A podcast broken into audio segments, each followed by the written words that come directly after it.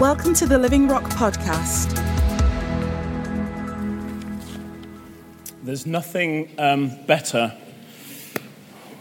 when you're about to preach or teach or share the word than knowing that what you are going to share could be life transforming for people. Amen. That's right. But the content and the topic of this is for the blessing of God over all his people That's right. Yes. and for the world beyond Yeah. and for the um, I, I honestly believe for the for breakthroughs in marriages in individual lives to bring peace in our hearts and minds and a level of freedom and, and release that um, is just sensational Great. so, how does that sound? Is that a good advert? Um, we're in a series, uh, an occasional series um, that we've called Why Do We Do That? And, and we wanted in, in this series of, of teachings to pick up on some aspects of our apostolic house concerning our doctrine and our practice that, um, that really matter things that really matter, things that we, where we don't want any, anything to be obscure or misunderstood. And we just want to say, if, if we're in, let's be 100% in. Let's be those that embrace and express and enjoy all the blessings of this house. Yeah? So today's topic is tithing. How many of you thought I was going to say that with that, with that intro and that build up? Yeah, a few people did because they were in the know. They were in the know. And um, this is something that we, we obviously teach, on our, on, uh, teach people on the, on the way into the to membership of the church here. But just bear with me as I continue to just explain the way I want to do this. This, um, this has the power to transform Yes, our thinking. And our experience. And all I'm going to share with you is from my experience, from, from the scriptures, obviously, but, but link that with, with my experience. I believe this to be one of the most fundamental things about us. Absolutely. This may be pushing it a little bit far, but I'm going to just do that anyway, and then we're going to. I, I kind of believe there's two types of people in the world there's tithers and non tithers. Yeah.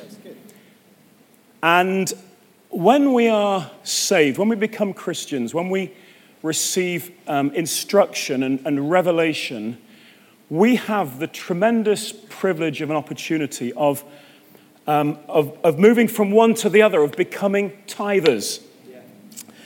and entering into a whole new way of life and blessing, Yeah. of, of a thrilling, miraculous kingdom economics. And the reason I'm saying tithers is because if, if, I, if I tithe this week, this month, if I tithe this month, I could choose next month not to tithe. If I am a tither, that thought would never enter my head. I'm a tither. Cut me anywhere, and that's what it will say. So I want to kind of explain more about that. Um, the, the Bible has lots to say about money. As you know, you read all sorts of statistics of how many, what proportion of verses in the New Testament are about money or material things. But I'd like us to start in Matthew 6. And what we'll do this morning, it, time permitting, we'll, I'll just open it up for some questions at the end. I, I honestly, genuinely just want to share revelation and experience and leave us all longing to become tithers or longing to continue to be tithers. Uh, this, is, this has nothing to do with the church income. No, not at all. Nothing whatsoever to do with the finances of this church.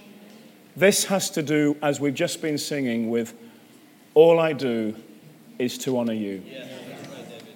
Matthew 6, right in the context of Jesus um, teaching in, in what we call the Sermon on the Mount, in, in the, put the next one, there you go, Pete. The, uh, verse 19, don't collect for yourselves treasures on earth where, you're, where moth and rust destroy and where thieves break in and steal, but collect for yourselves treasures in heaven where neither moth nor rust destroys, and where thieves don't break in and steal. For where your treasure is, there your heart will also be. Now, we've said this before.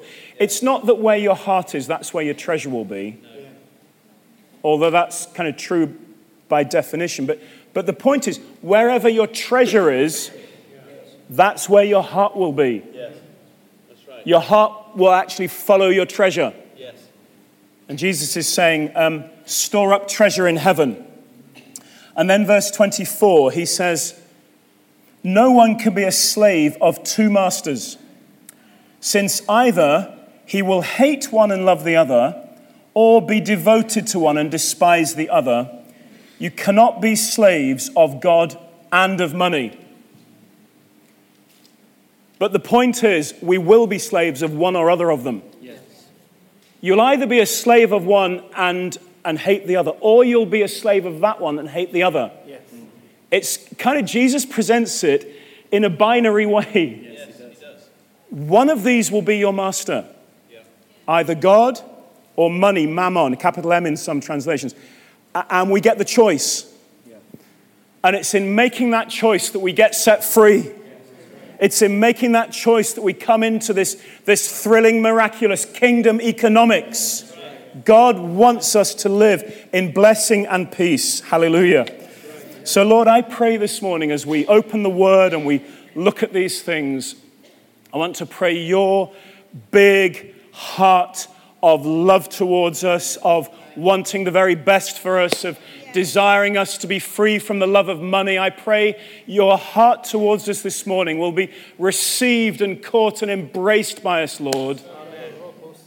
And revelation will come, and you'll transform hundreds of lives in this room and further beyond it today, Lord, I pray.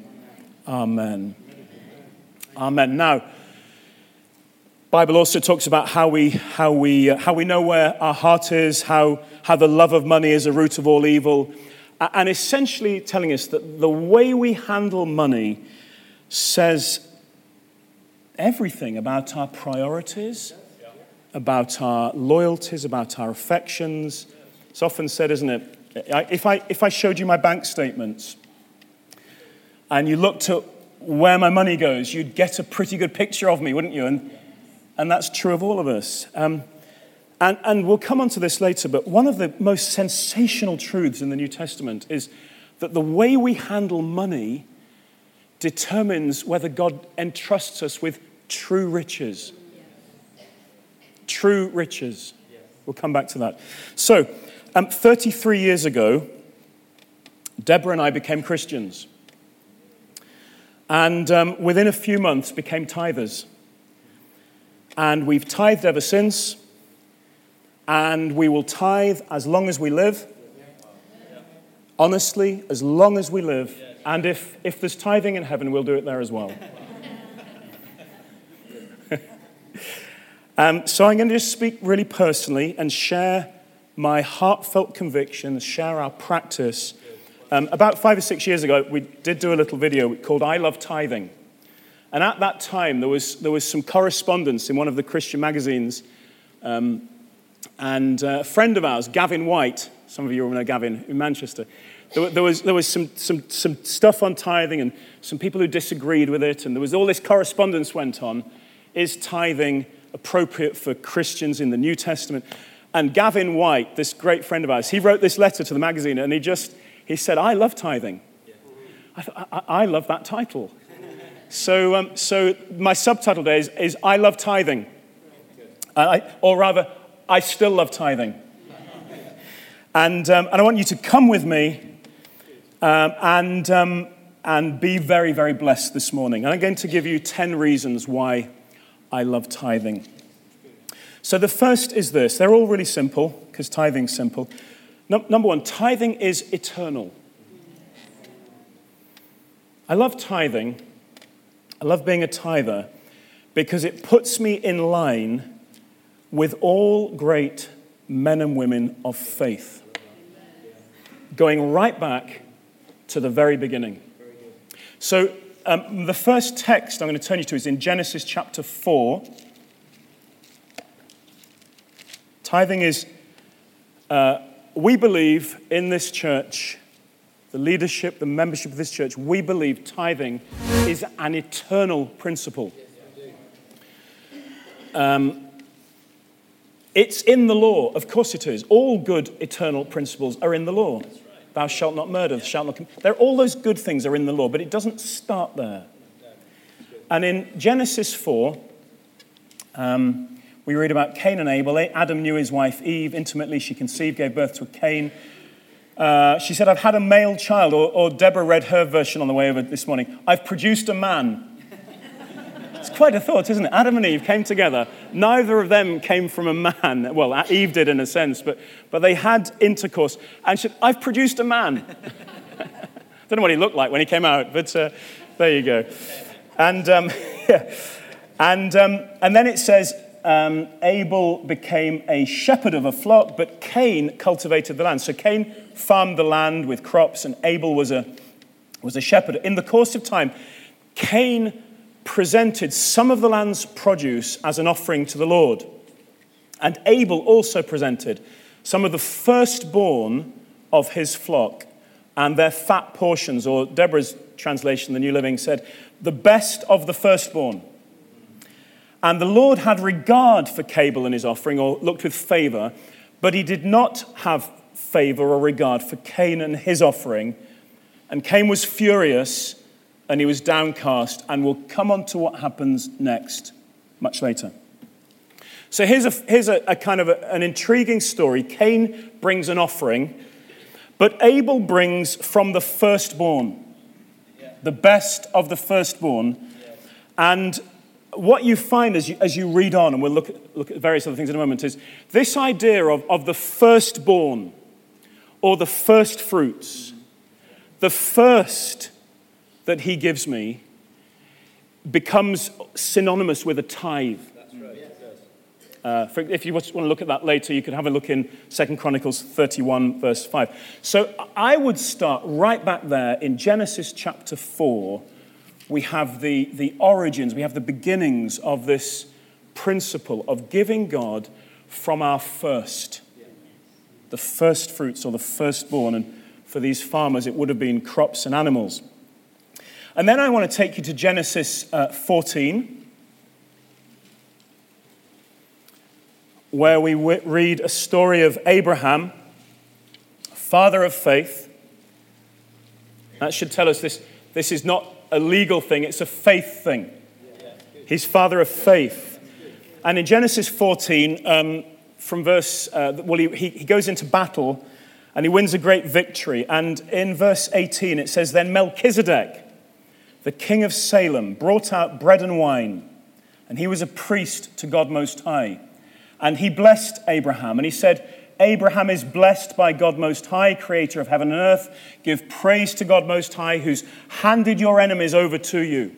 So here's a situation where Abraham is returning from a battle, from a victory, and this priest by the name of Melchizedek meets him. When you read in the New Testament, Hebrews 7, um, it, it, it, it hints very strongly that Melchizedek is even an appearance of Jesus in the Old Testament what's known as a theophany, an appearance of Jesus before his incarnation. But, but whatever, Melchizedek is, is king of peace. He's, he's without father and mother. He, he knows he's, he's without beginning and end. He, he's a type of Christ at the very least. And he's a priest, and, and he blesses Abraham. And he comes with bread and wine to bless Abraham. There's something of covenant involved here. And then Abraham, at the end of verse 20, gave him a tenth of everything a tenth. Then I take you to Genesis 28. I love this passage. This is also the first mention in the Bible of the house of God. And it's Jacob having a dream. It's the end of Jacob's dream. He, he dreams. He's been, on, he's been on the run. He's been, he's been uh, um, what's he been? He's been trying to find his way. He's been um, estranged from his brother, and his grandfather Abraham was a believer, his father Isaac was a believer. Uh, things just need to kind of come together for Jacob a bit. And in, in this story, in Genesis 28, he has a dream and God appears to him. And, and God says, I'm going to be with you and watch over you wherever you go. And I'm going to bring you back to this land. And I won't leave you until I've done what I've promised you. Verse 15. And then Jacob awoke from his sleep in verse 16 and he said, Surely the Lord is in this place, and I didn't know it. And he was afraid, and he said, What an awesome place this is. This is none other than the house of God. This is the gate of heaven. This is, this is Jacob's revelation. God is here. This is awesome. God is here. And, and, um, and this, is, this is the gateway of heaven. This is the house of God.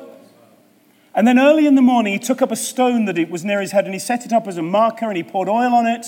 He named the place Bethel. And then, verse 20, he makes a vow. If God will be with me and watch over me on this journey, if he provides me with food and eat to eat and clothing to wear, and if I return safely to my father's house, then the Lord will be my God. This is Jacob's, what is it? This is, this is his conversion. The Lord will be my God. And this stone I've set up will be God's house. And then, you know, why did he say this? And I'm going to give you a tenth of everything. Right in, in, integral in this, this revelation of who God is and who God is to him and how God's going to provide for him and bless him and lead him. He's going to establish this, this, this memorial as the house of God. And of all the things to say, and I'm going to give you a tenth of everything. Maybe, maybe he saw Abraham doing that. Maybe he knew that's what his father Isaac did. But it's right at the heart of his revelation of who God is. It's inseparable from his, from his revelation of God, is this decision, this vow to give God a tenth of everything. And all of that is way before the law. And then the law comes, and we'll refer back to some of those things in a minute. But in Matthew 23,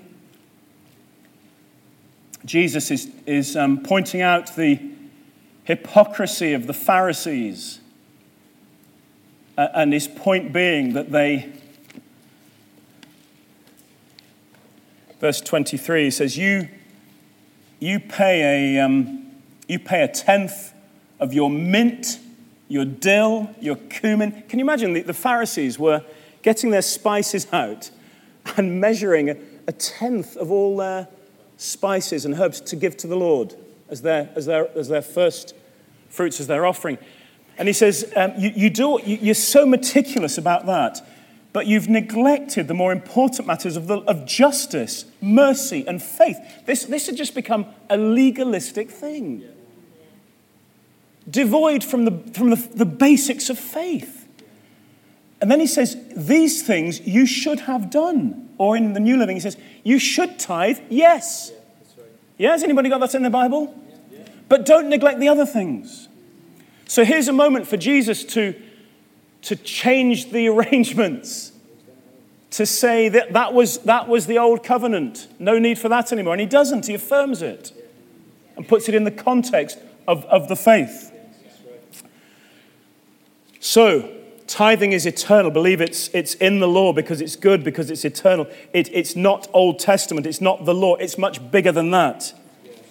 Things that were right under the law don't become wrong under grace. And, and in any case, Jesus says it. That, that scripture alone would be enough for me if it wasn't in the context of everything else. I, I, I, I'm just going to say some things, and I'm not trying to, I just want to share my convictions. I, I don't think let me make it personal. I don't think I could be used by God in the way He wants to use me if I wasn't a tither. If I'm wavering over whether one tenth belongs to Him, I'm going to waver over everything. If I'm not convinced that the tenth belongs to God, I won't be convinced about anything.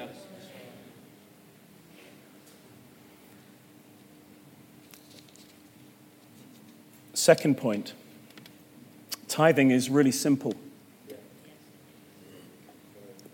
And um, I love tithing because it, it's simple, it's straightforward. The word tithe means tenth. In percentage terms, anybody know what tenth is in percentage terms? 10%, okay? Anybody remember how to sort of calculate a tenth of something? If, if you, could, you could see a number with, um, with you know, in, an infinite number of digits in it, couldn't you? And, and a tenth of it is the whole number without the last digit. Okay?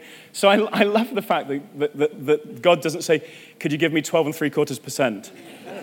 Be at church our calculators. It's simple. And um, the Lord gives all key truths in simple, all or nothing, non negotiable terms so that we have no room for maneuver, no latitude, no, no leeway. There's no exceptions, there's no alternatives. When he says baptize, the word means yes. immerse. Yes.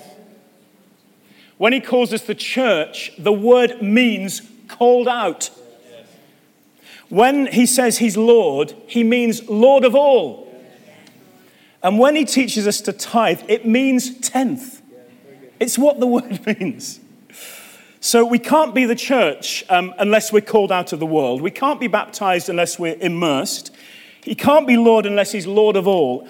And we can't really tithe without giving him a tenth. It's simple. God loves me so much that he's saved me, he's cut off my past, he's immersed me in, in water and lifted me out again. He's promised to bless my future. And he's told me to tithe because he wants my life to be covered, surrounded with total security and tremendous blessing. So, if I received £20,000, my tithe would be 2,000. 50,000 be 5,000. 100,000, it would be 10,000 pounds. If it was a million, I have to think about that it'd be 100,000. Uh, if I received 500 pounds a week, my tithe would be 50 pounds a week. If I receive five pounds pocket money, Deborah lets me have some pocket money sometimes, my tithe would be 50p. If I had a Saturday job, I'd, well, I suppose I still do in some ways, and earn 20 pounds, my tithe would be two pounds. It's so simple. And it's the great leveler. There's no such thing as a big tither or a small tither. We're all tithers. This church does not have big tithers in it, has tithers. It's the same for everybody. And I love that about the tithe. It's not any more, it's not easier for a rich person or a poor person. For the one on 100,000 and the one on 10,000. It's the same for all of us. It's the great level. You know, in Acts 2.44, it says, all the believers were together and they had everything in common. I love that about the church, don't you? That, that it's in common with all of us. It's not about comparing ourselves in terms of units of money. It's just we're all tithers. So, our practice in our home for the last 33 years has been this uh, we tithe all our income, all the time. And we don't take a break at Christmas. And we don't skip a couple of months in the summer. We're tithers. I don't tithe in May and June and then decide not to in July and August. We're tithers. Whenever we receive income, if, if I preach somewhere else, uh, usually a gift is received. Um, uh, wages, Deborah used to have a job with wages. We, whenever we had child benefit, all, all the income coming into our home, we tithed it. 33 years we did that. We'll still do it. We tithe on the gross amount before tax. I'm, I'm actually self employed, so um, it's, a, it, it's easier to think of it in those ways, but we receive income. It, it doesn't come with the tax taken off, it comes gross, and we tithe on the gross amount. Because Jesus said, Give to Caesar what is Caesar's, and give to God what is God's. God is, God is Lord of all my money, not just after tax.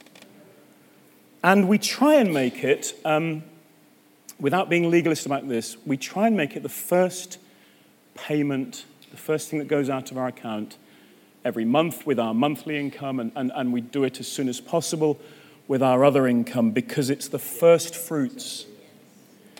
And it's never the leftovers. We don't wait till the end of the month and see if there's a tenth left. Very unlikely. Here, but here's another thing. But neither do we ever include the first tenth in any of our budgeting. I'll tell you why in a minute. It's simply not ours. Yes, right. I take a tenth off, and all our budgeting, all our spending decisions, all, all that we plan to do and invest and give comes from the other 90%. Amen. Is everybody blessed so far? And um, the third reason I love tithing, maybe there should be more of 10, but 10 seemed appropriate on this topic. Tithing is honorable. I love being a tither because I am, it- it's even difficult to call it giving. It's giving back. Because the scriptures make clear that the tithe is the Lord's, belongs to God. So let me take you to a couple of places Leviticus 27.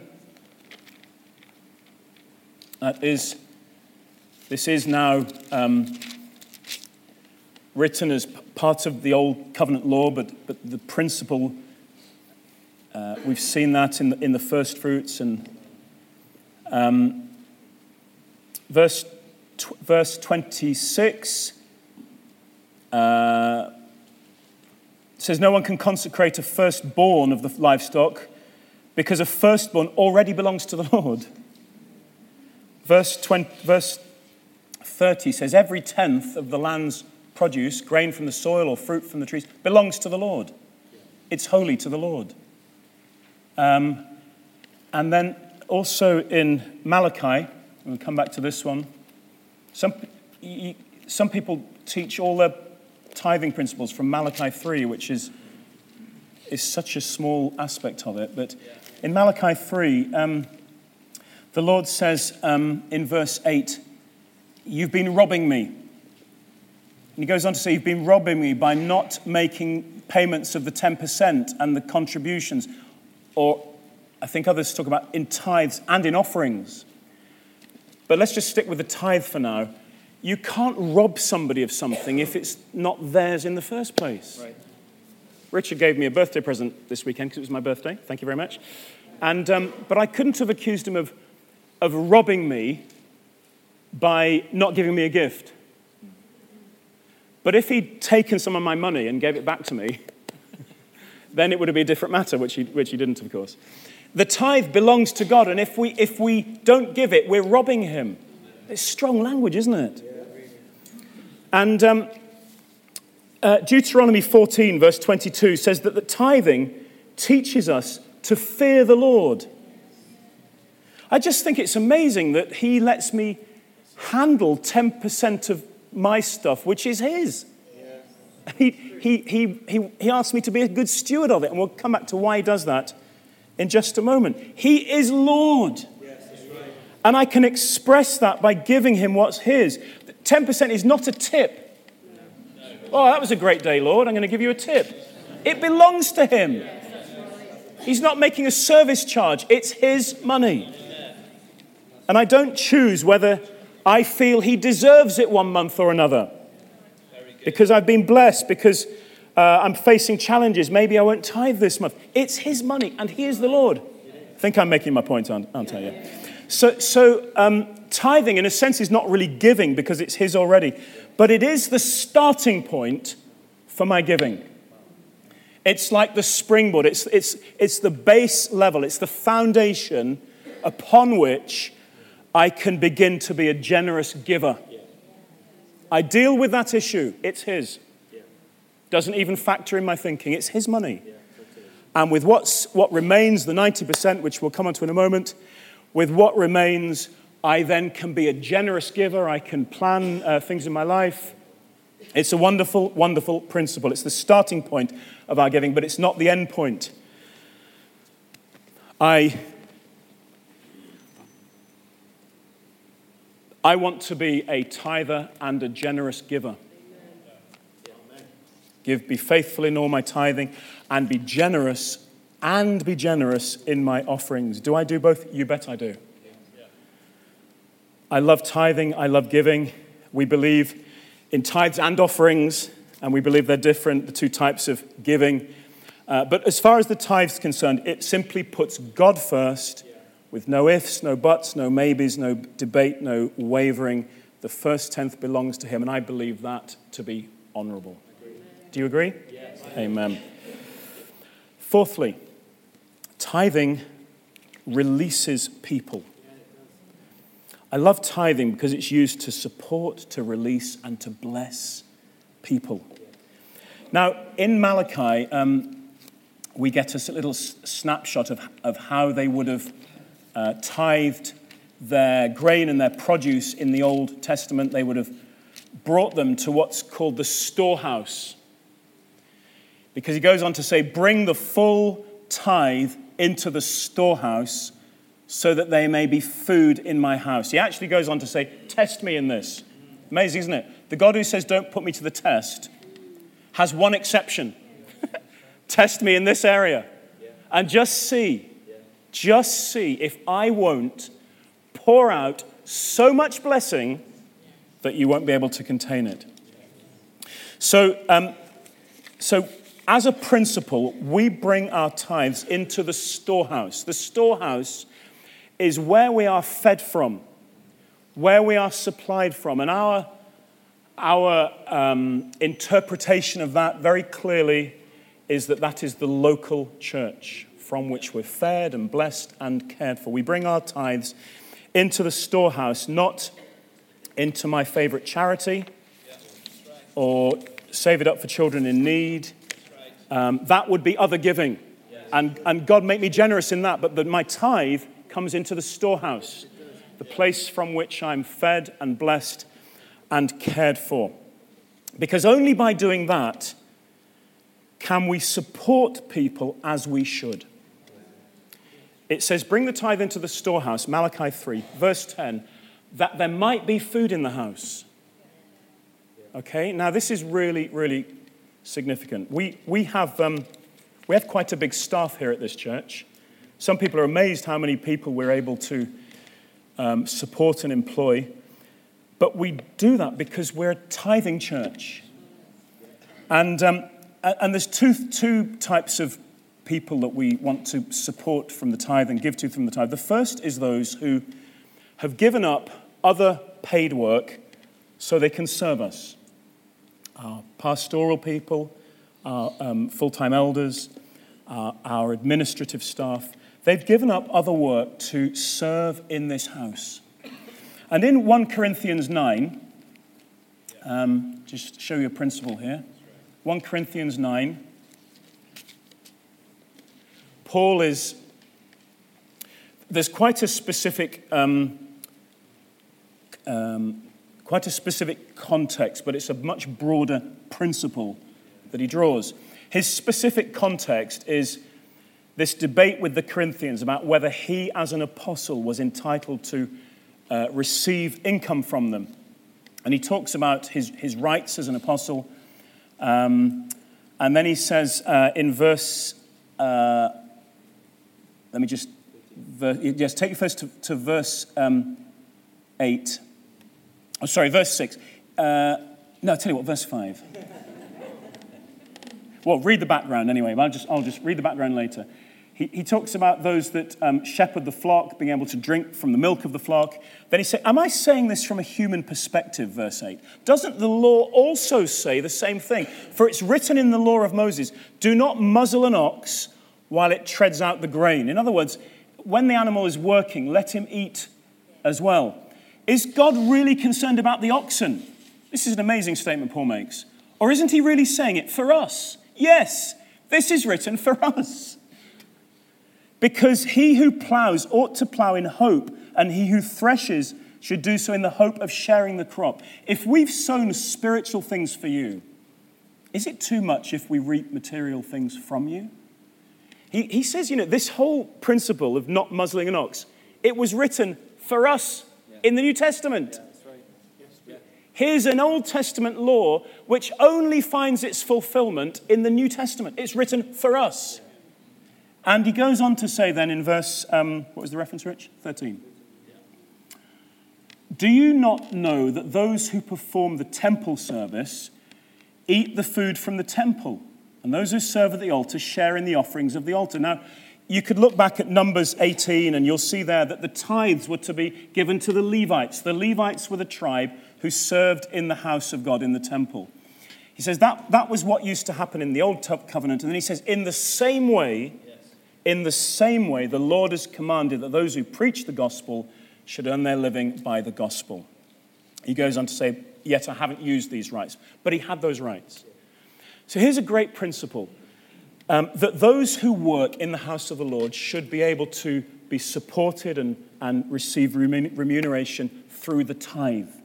And we do that here unashamedly. And, and we have a fantastic office team and we have full time elders, all of whom it's possible because of the tithe. And it's a tragedy, isn't it, where a church doesn't have the pastoral care it needs or somebody is unable to devote themselves to the word during the week because they're in, a, they're in other employment and, and therefore the church is undernourished in, in teaching. Or we don't have administrative staff to make possible all the fantastic things we do in this church. Yeah. It's possible because of the tithing.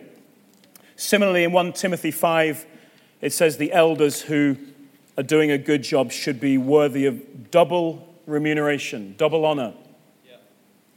So there's one category. We use the tithe, the tithe is used to support people who serve in the house of God. But, but the second category, and this is a really big, big part of our church budgeting, is to uh, support anybody in need who has a need. Deuteronomy 14, um, where are we? Verse 28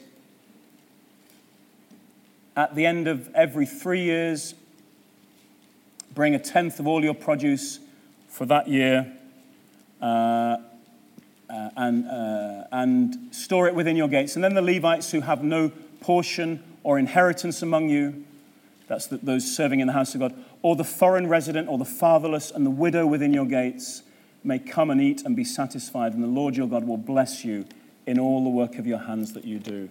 We use the tithe in this church to give literally tens of thousands of pounds to those in need in our midst. And it's a great blessing to be able to do that. A healthy, growing church needs pastors and teachers and administrators and staff, and it's a travesty when churches can't afford the care or the leadership. But when I'm tithing, I can participate in God's way of providing these things. Tithing releases people. And then, fifthly, tithing fuels mission. Because when the storehouse is filled, the house becomes healthy. And the church has the ministry it needs, and we can help those who need help, and we can bless those who need blessing. And when I tithe, I can become part of a generous giving culture, become reproductive, get focused on a much bigger vision. The offering can then be used as it should be to pay bills, to fund outreach, to sow beyond ourselves, to bless the world. When I tithe, honestly, I believe I'm helping the church move forward in its mission that we have all that we need. Amen. Amen. Sixthly, shall I pause? You okay?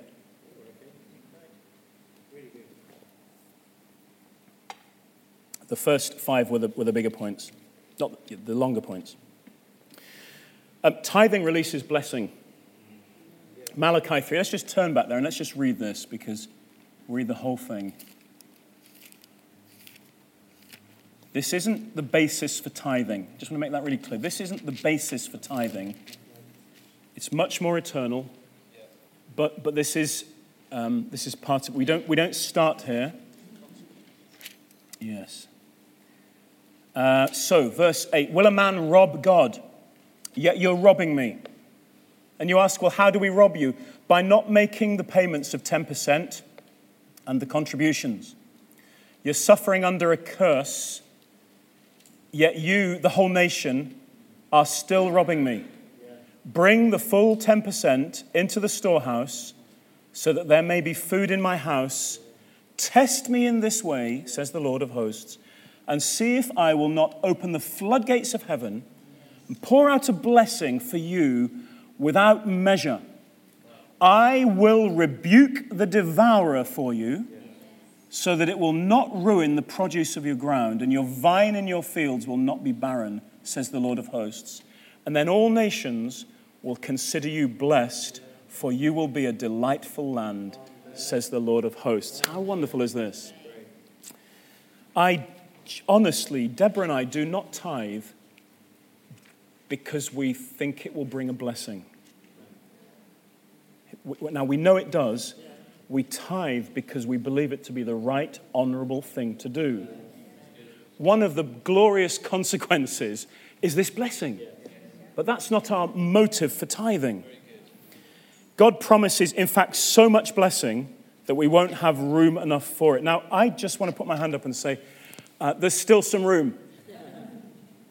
There's still some room. Um, and at the heart of this, God promises to rebuke the devourer. This is really powerful, isn't it? He wants to prevent my money, my life, being attacked, being wasted, being plundered, being used up. He wants to keep me fruitful and productive. And I would rather have 90% that's blessed than 100%, and I'm just going to use this word here, that's cursed. Wouldn't you? Wouldn't you rather live with 90% that's blessed than 100% that's devoid of that blessing? Amen. If God is first, everything else comes into order. Honestly, this is the. Oh, did I miss the pictures at the start of this, didn't I? Pete, could you just flick back to the pictures? I forgot to mention those. There we go was going to have a colourful intro and I forgot. the top left is to say this topic, and this is what's in my mind right now. This is just the tip of an iceberg. But if this bit's right, if this bit's in order, there's, there's a whole load of other stuff that I promise you will come into good order. Um, it's about freedom, it's about blessing, it's about peace. There we go. Thank you, Pete. We can go back now. So, tithing releases blessing. And, um, and if you turn with me to Proverbs 3, verses 9 and 10.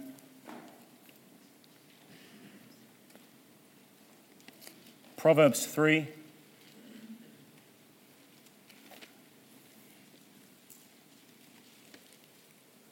Perhaps somebody could read verses 9 and 10, stand up and read in a real nice, nice loud voice Proverbs 3, verses 9 and 10.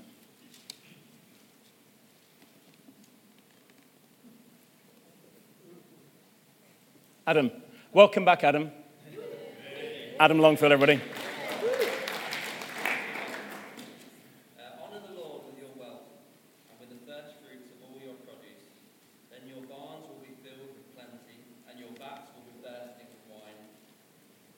Amen. Honor the Lord with your possessions, with the first of your produce, with the first fruits. Then your barns will be filled and your vats will overflow with new wine.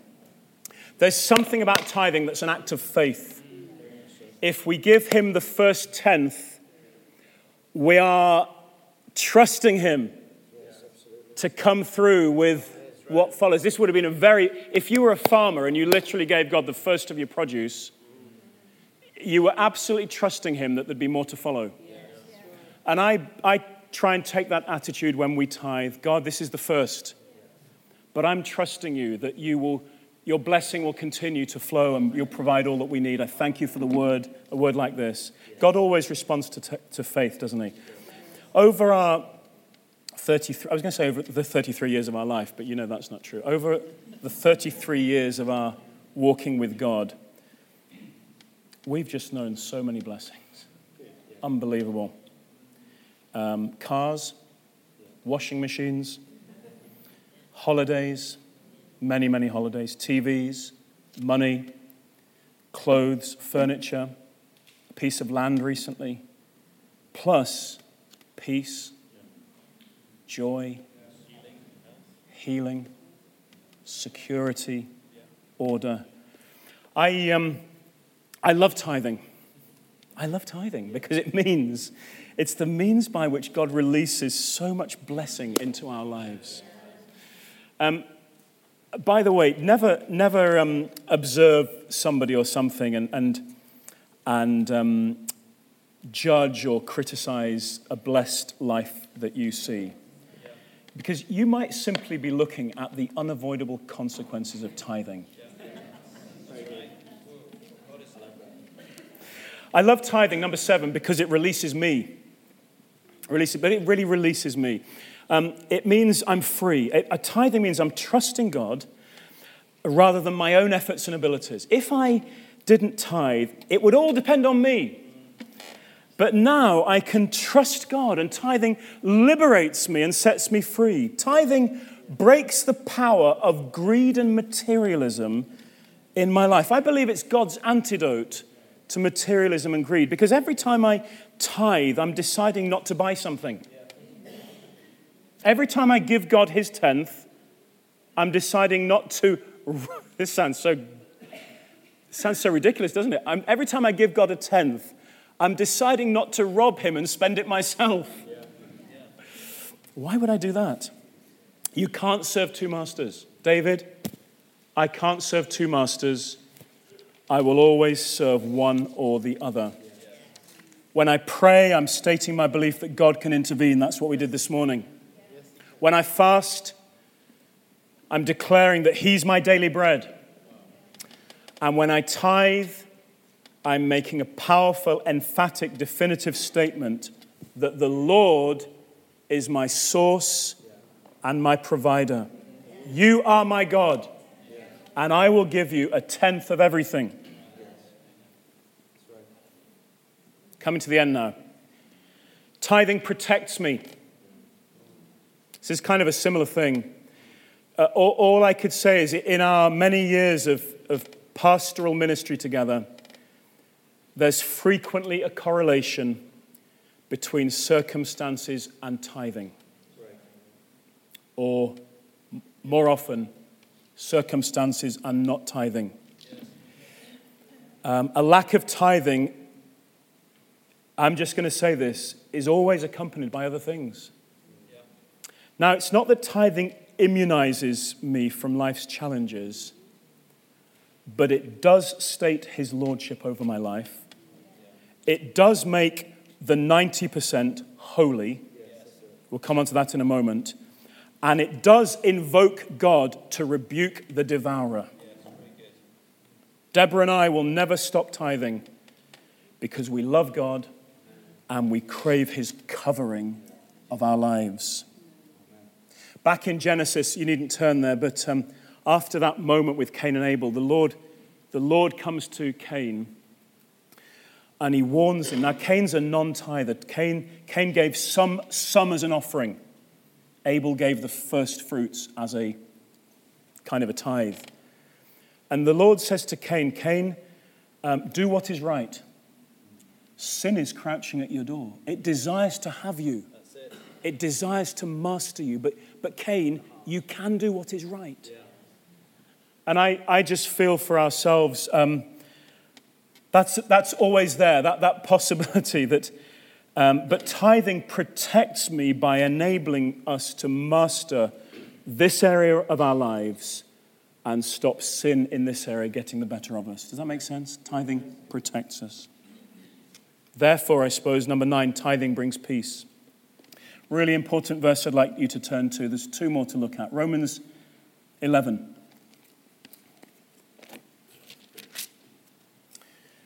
This is a, oh, when, I, when I first saw this verse, bless me so much. When you read something and something years and years and years ago, I remember reading this. And um, I think Brian Shutt read it to us actually years ago, and I thought, wow, that's amazing. Romans 11, verse 16. That's in the context of um, talking about Jews and Gentiles, but there's a principle mentioned which is so helpful for us. Verse 16 If the first fruits are holy, so is the whole batch. If the root is holy, so is the branches. If I give God the first fruits, 10%, the remaining 90% is holy. Can't be touched. He rebukes the devourer. That's why I say I'd rather live with the 90% that's blessed, that the first tenth redeems the rest. The first tenth is holy and makes the whole batch holy. I'd much rather um, live in the peace of knowing, Lord, you've had, uh, I've given you your tenth, you bless me with the rest. I'm going to make good decisions, prove myself a good steward, but it's all holy, and I thank you for that, Lord. I needn't worry about money. It's all blessed, it's all holy. Tithing, I feel tithing rebukes the accuser. Can't point the finger at me. Can't accuse me of greed or materialism or self effort. As I tithe, I, I resolutely reject all such accusations and declare that all that I have belongs to the Lord. He brings me great peace. Amen. For the last scripture, I'd like you to turn to Luke 16. And my last point is that tithing unlocks growth. Well, it unlocks a lot of things. Tithing is eternal, is simple, is honorable. Tithing releases people. Tithing fuels mission, releases blessing, releases me, protects me, brings peace, peace, peace. It's a new word. Brings peace, and um, unlocks unlocks a lot of things here. So here's a, here's a fascinating teaching that Jesus brings um, to the dishonest manager. But in the midst of this teaching, he says this. Verse 10 Whoever is faithful in very little is also faithful in much. And whoever is unrighteous in very little is also unrighteous in much. So if you've not been faithful with unrighteous money, who will trust you with true riches? What is genuine. If you've not been faithful with what belongs to somebody else, tithe, who will give you what's your own? No household slave can be the slaves of two masters, since he will either hate one and love the other, or will be devoted to one and despise the other. You cannot be slaves to both God. It's not that we read this before, it's just that that's in several places. Same statement again. You cannot be slaves of both God and money. I love tithing because its impact is eternal. And what Luke is saying here is that, um, or what Jesus is, is recording Luke as saying, sorry, what Luke is recording Jesus as saying, is that um, there's a bit of a test going on. The Lord, the Lord, I believe, is, is longing to say, Who can I entrust with true riches? Who can I entrust with what's genuine? Now, I don't know all that true riches is. I, I believe it includes revelation. I believe it includes souls, lives. True riches, things that are genuine. Who can I trust? And he says, he says um, whoever can be trusted with unrighteous money will also be able to be trusted with true riches. And I, I believe God is longing to find people that he can trust with true riches. And the, the test, the litmus test, the, the um, what's the word? The, what he looks at is how we handle our money. He says, if, if you've been faithful with a little, you'll be faithful with much. If, you be, if you've been faithful with what belongs to somebody else, I'll give you your own. And if you've been faithful with, with unrighteous money, simple money, then I will give you true riches. It's vital we grasp this. I honestly believe revelation can be locked up if we don't tithe. Mission and growth can be locked up if we don't tithe. The blessing God wants to give us, we know can be locked up if we don't tithe. But, but tithing and good stewardship and generous giving has an impact way beyond the natural and the physical. It's all that stuff out of sight as God unlocks growth and blessing. So, why do we do that? Why on earth wouldn't we? Why wouldn't we? Why wouldn't we tithe if we've seen what's in the Word? It brings blessing, it releases growth, it, it brings peace and security. Whether I'm a teenager with a with a 20 pound a week job, whether I'm running some corporation with a six figure salary. I, I just want to be a tither. Yes, that's right. I want God to know He's got all of me. He's Lord of all. And I just want to say, as for me and my household, we will give Him a tenth. Thanks for joining us today. Search for us online and get information about upcoming events and more great teaching.